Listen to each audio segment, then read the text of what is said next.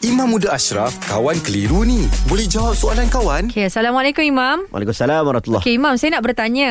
Hmm. Ada soalan ni. Tahun lepas saya ada beli microwave yang saya letak di tempat kerja agar ka- rakan-rakan sepejabat ataupun kawan-kawan dapat menggunakan microwave tu juga. Saya niatkan sedekah untuk arwah mak saya daripada barang ataupun alatan yang saya pernah sedekahkan. Okey, perkara asasnya memang semua benda melibatkan dosa pahala ni tak boleh transfer. Asasnya. Mm-hmm. Asasnya wala tazziru wal jirtu wizra ukhra wa an laysa lil insani illa masaa. Banyak dalil man ihtada fa inna ma yahtadi li nafsi. Banyak dalil. Mm-hmm. Tetapi ada beberapa kelonggaran. Mm-hmm. Uh, Nabi bagi tahu kepada kita dan kita rujuk pada hadis Nabi. Mm-hmm. Contohnya Nabi boleh bagi kepada kita qada berkenaan dengan haji, badal haji, tentang fidyah dan sebagainya. Mm-hmm. Termasuklah ulama mengatakan bahawa diharuskan dibolehkan untuk kita menyampaikan pahala sedekah.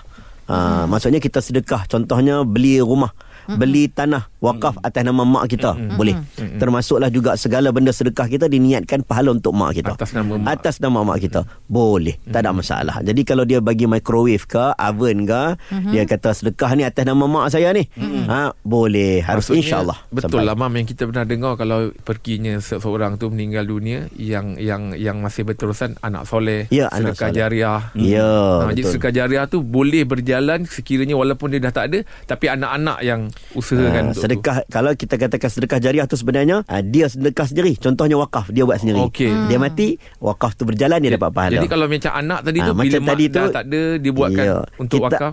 Ha, kita andaikan anak tu sedekah pahala, anak tu soleh, Hmm. mm-hmm. mak yang didik anak jadi anak soleh, mm-hmm. ha, dia dapat pahala dah dengan sebab anak nak buat apa pun teringat kat mak. Ah. Nak sedekah teringat kat mak, nak doa mm-hmm. teringat kat mak, nak apa pun dia teringat kat mak. Mm-mm. Mm-hmm. Ha, itulah Hmm. Maksudnya untungnya. dia boleh niatkan aku wakafkan aku sedekah ni. Ya, ya. Uh, Hmm. pahala ni aku Bagi kat mak. bagi kat Mengalirkan mak. ke Allah mak. Akbar. Anak soleh tu mam eh. Ya, tak ternilai. Yelah, yelah. Mm, Ha, tak ternilai. Ha, mm-hmm. Kita punya bagi tu pun belum tentu boleh ba- boleh balas jasa. Yelah betul lah tu, betul lah tu. Hmm, okey. Okey baik mam. Terima kasih Baik, mam. Alhamdulillah. Selesai satu kekeliruan. Anda pun mesti ada soalan kan? Hantarkan sebarang persoalan dan kekeliruan anda ke Sina.my sekarang.